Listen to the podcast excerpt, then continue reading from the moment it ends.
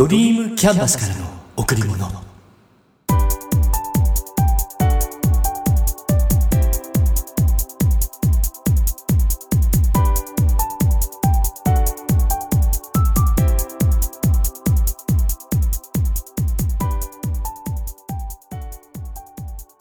皆さんこんにちは。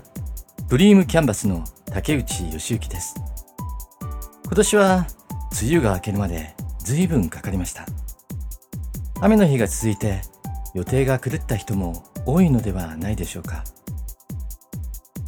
今日は7月31日。明日から8月に入ります。群馬県の昨日の気温は35度を超え今日も昨日と同じくらい上がりそうです。これから夏本番。夏といえば高校野球ですね。県の代表が全て出揃って全国の頂点を目指した熱い戦いが始まります。練習の成果を本番で出し切って悔いを残さぬよう全力で戦ってください。今月のテーマ両親に感謝する日。ここから入ります。7月19日金曜日。年も誕生日がやってきました。この日は感謝する日と決めています。世話になった人今世話になっている人近くにいる人からしばらく会えずにいる遠くの人までたくさんの人に感謝です。ありがとう。今年の誕生日、いつも通りに起きる。金曜日は所属する業種交流会のモーニングセミナー。毎週3時20分が起床時間です。いつもと違うのは、今日は誕生日だを意識していること。あとは変わらずルーティン通りに朝を過ごす。今月の3日に父が入院して未だ退院に至らず誕生日のこの日もモーニングセミナー終了後に病院へ見舞いに行ってきました。小さな声でありがとう。とりあえず最初の感謝を伝えて会社へ向かいます。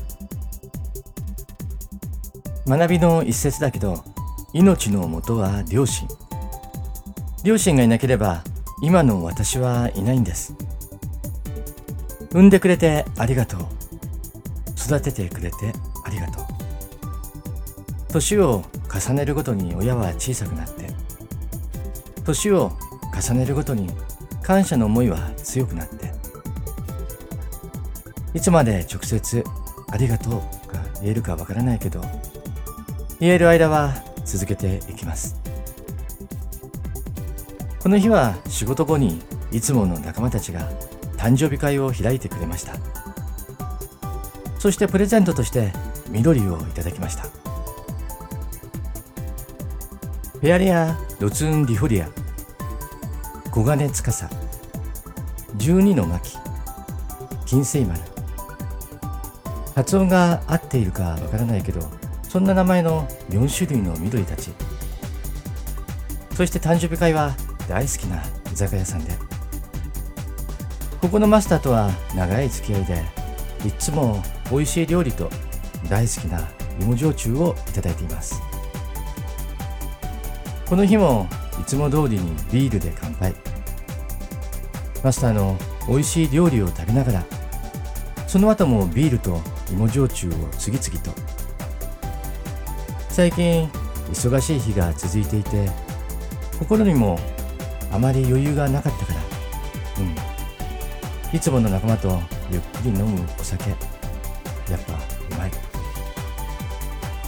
いきなりお店が停電と思ったらろうそくに火のついたケーキが登場。マスターの演出でした。他のお客さんには先に言ってくれたのかな。そうじゃないと怒られちゃうし。ありがとうございます。これは嬉しかったです。SNS でもたくさんのコメントとメッセージをいただきました。できる限り返したつもりですが、この場を借りて一言、ありがとう。いくつになっても誕生日は嬉しいですね。お祝いしてくれた仲間たちに感謝。ありがとう。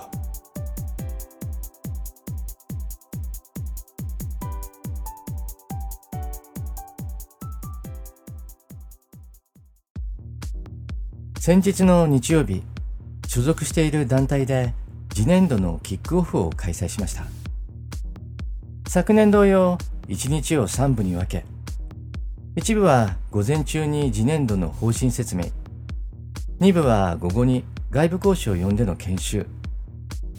3部は伊香保温泉で1年間の振り返りと次年度の予祝。うん。今年も充実した一日でした。この番組をお聞きいただいている皆さんにも参考になるかもしれないので、少しだけご紹介させていただきます。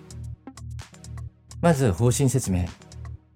次年度1年間のテーマとサブテーマを発表させていただき、どんなことをどんな思いでやっていくのかを共有しました。テーマ、今よりもっとの追求。サブテーマ、可能性を信じよう。で、一体何が言いたいかっていうと、今できていること、今やっていることをさらに高めていこうということ。もっとできるはず、もっと良くなるはずをモットーに、現状に満足せず、向上心を持ってチャレンジしようってことです。4つの方針を設定しました。1つ目、より良いチーム作り。主体性と協調性それぞれが自立して自分の考えで能動的に行動する人の意見にもしっかり耳を傾けて同じ目的に向かって力を合わせる。2つ目上質な学びの場の提供。開催する各種セミナーや勉強会の質を高めてその学びの場に参加する人数を増やす。やっぱ上質の場に意識の高い人は集まります。3つ目つながる役員と会員のつながり力をアップしてそれを目的とした懇親会の開催。そして1年を通した計画的な仲間づくり。他団体との交流も広げていく。最後4つ目。学びと実践。積極的にインプットして気づきを行動に移す。その結果や体験をシェアし合う。これらを次年度の行動テーマと方針として2時間ほど使って共有しました。そして午後からは外部講師をお呼びしての研修。いつもお世話になっているマインドクエスト代表の浅川美鈴さんにお願いしてコミュニケーション力を高めることを目的とした90分間の研修を行っていただきました昨年はチームビルディング。今年はコミュニケーション力を高める。いずれも会を活性化するために大切なこと。足し算を掛け算に変えるために必要なこと。と考えています。終わった時に写真を撮ったんですが参加者みんなの笑顔が研修の満足感を語っています。うん、コミュニケーション力が高まった。そして夜からの第3部では伊香保温泉で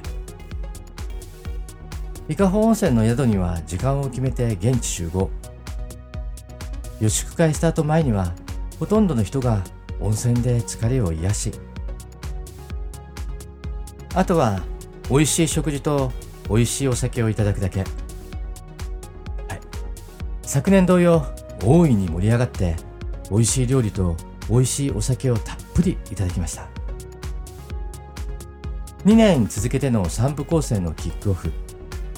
一日中一緒にいることで、つながりの深さも高まりました。キックオフでチームの方向性を共有する組織活動では重要ですね。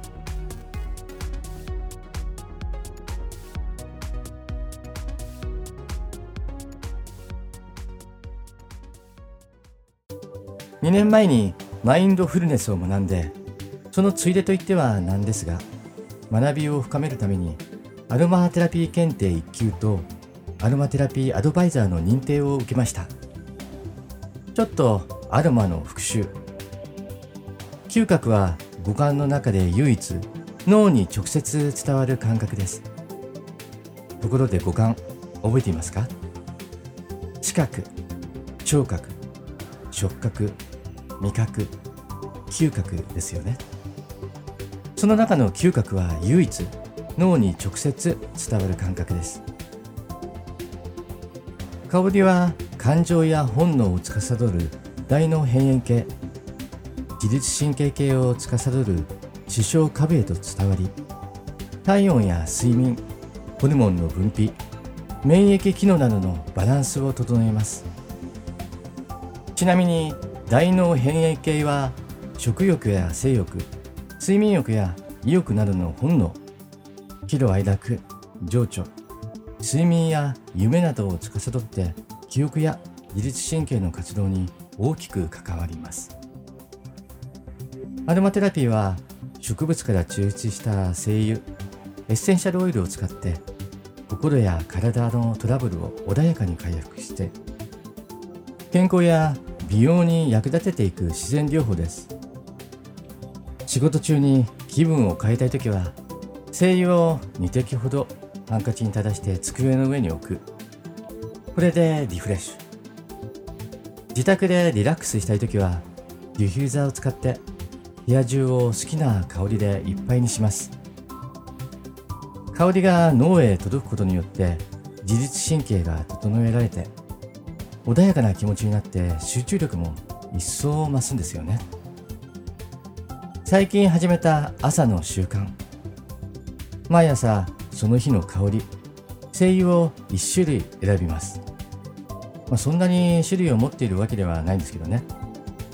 それで選んだ精油をハンカチに数滴垂らします。そしてその精油の名前を手帳にメモ。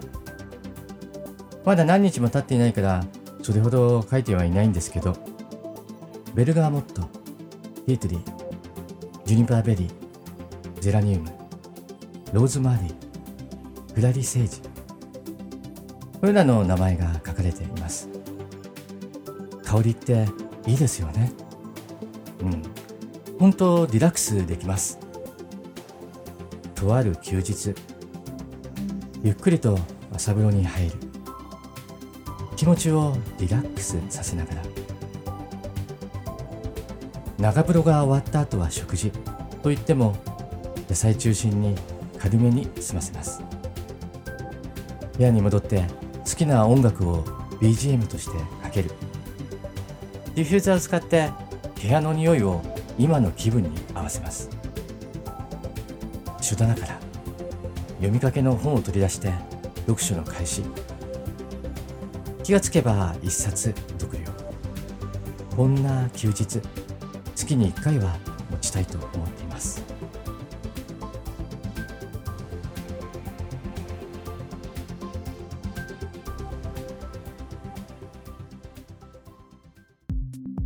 この放送でも何度も取り上げていますが、できるできないの話。ビジネスやプライベート、人との会話の中でできるとかできないとか、日常的に使われています。できるとかできない。基準は自分であって、人であって、会社であって、その時々で対象は変わりますよね。あと、モチベーションが上がるとか、モチベーションが上がらないなんてやりとりもよく聞きます。モチベーションは上がったり上がらなかったり、そして下がったり、なんだか言いたい放題、気分で変わってしまいます。もちろんモチベーションは動機づけであって、意識であるわけだから、その時の感情によって大きく変わるのはわかります。だけど、これが仕事の品質や納期に関わるようだったら、ちょっとやめてくれって感じです。視点を変えてみます。モチベーションは上げるものなのでしょうか？上げることができるから下げることもできてしまう。うん。例えば、私が若手社員だったとします。1週間で契約5件、売上100万を達成したら表彰、そして一時金が出るって言われたら、モチベーションが上がります。そして、いつもより頑張ってしまう。なのに、その期間が終わってしまったら、モチベーションが下がってやる気なし。いや、1週間に1件取れれば最高。なんて。でも、自分が年収1000万を取るリーダー、いや、2000万を取るリーダーだったとしたらどうでしょうか。やっていること、取っている行動が今とは全然違いますよね。そうなんです。目標があって、その目標をクリアしている未来の自分がいたとしたら、やっていること、取っている行動は今とは全然違うはずなんです。だから、未来にやっている基準で今やるんです。何が言いたいかっていうと、基準を上げるってことなんです。自分のレベルを上げる。モチベーションのような一時的なものではなくて、自分の基準を大きく変えてしまう。基準を変えると、取る行動が変わってるってことなんです。まあ、簡単ではないですよね。難しいです。最初の話に戻りますが、できるできないの話。基準は自分であり、人であり、会社であり、その時々で対象は変わります。だけど、モチベーションと同じ、対象の基準を上げる。自分だったら自分の基準を上げる。会社であったら会社の基準を上げる。他の団体、組織だったらその団体、組織の基準を上げる。できないでなく、やると言える基準にする。これかなって思います。難しいです。簡単にはできないです。自分であれば自分次第だけど、会社、組織、団体は人が関わります。人が関わるとき、人を直接コントロールすることは他人にはできないことです。そこで何が必要になるか。やっていることの先にある目的と中心となる人の熱量。信念とか情熱とかそこにかける思いですね。うん。今皆さんにお伝えしながら自分にも言い聞かせています。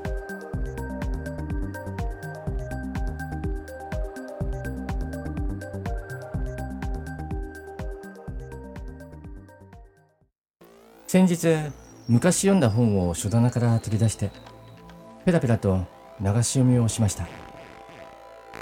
そこには障害学習3つの鍵と書かれていました。1つ目選んだ分野の文献を毎日最低1時間読む。読書は頭にとって体にとっての運動と同じ働きをする。2つ目車で移動するたびに聴覚学習プログラムを聞く。オーディオブックですね。3つ目、自分の専門分野の良質な学習コースやセミナーをできる限り探して受講する。皆さんはいくつクリアしていますか？自分の分野に対してこの3つの学習をすることで知識が豊富で有能な人間になると書かれていました。どの職業もプロで位置づけるためにはそれ相応の努力が必要です。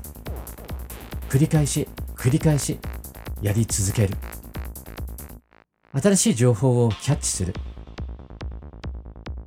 10年経てば10年前と同じでいられる保証はありません。体も脳も。だから少しでも維持していくために鍛えるってこと必要なんです。あなたにとってかけがえのないもの。それはあなた自身です。あなたへ贈られた最高のプレゼントを大切にしましょう。今しか体験できないこと。今だから体験できることを自ら進んでやりましょう。楽しんで。皆さん今日も笑顔でいましたか？